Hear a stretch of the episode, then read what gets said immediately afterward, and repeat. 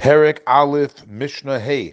Hatznoin v'hanofutz. We're going back now to plants. Just like in the last Mishnah, we saw cases of trees that although they appear similar, Chazal say that they are considered different species. So too over here, we're going to look at plants now that they have a similar appearance. Yet Chazal telling us that these are considered klayim. You're not allowed to plant them together because in fact they are different species. Says the Mishnah, Hatznoin v'hanofutz. The radish and the nofuts are going to be klayim. The Rav says because even though the the fruits and the leaves look similar. However, the, by this we go by the taste of the fruits, and the and the taste of the fruits are not similar, and they are different species. Next case is hachardol v'halafsan, mustard and charlock mustard, udelas yevonis im hamitzris harmutza, and Greek gourd, delas yevonis is Greek gourd, together with either hamitzris, either with the Egyptian gourd, the or together with the ember gourd,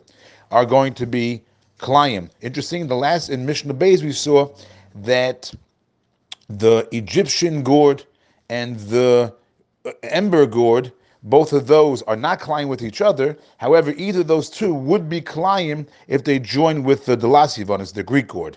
So what does the Mishnah say? Even though these three pairs seem to be similar to each other. Nevertheless, kalayim zebezeh, they are still kalayim, and one may not plant them near each other.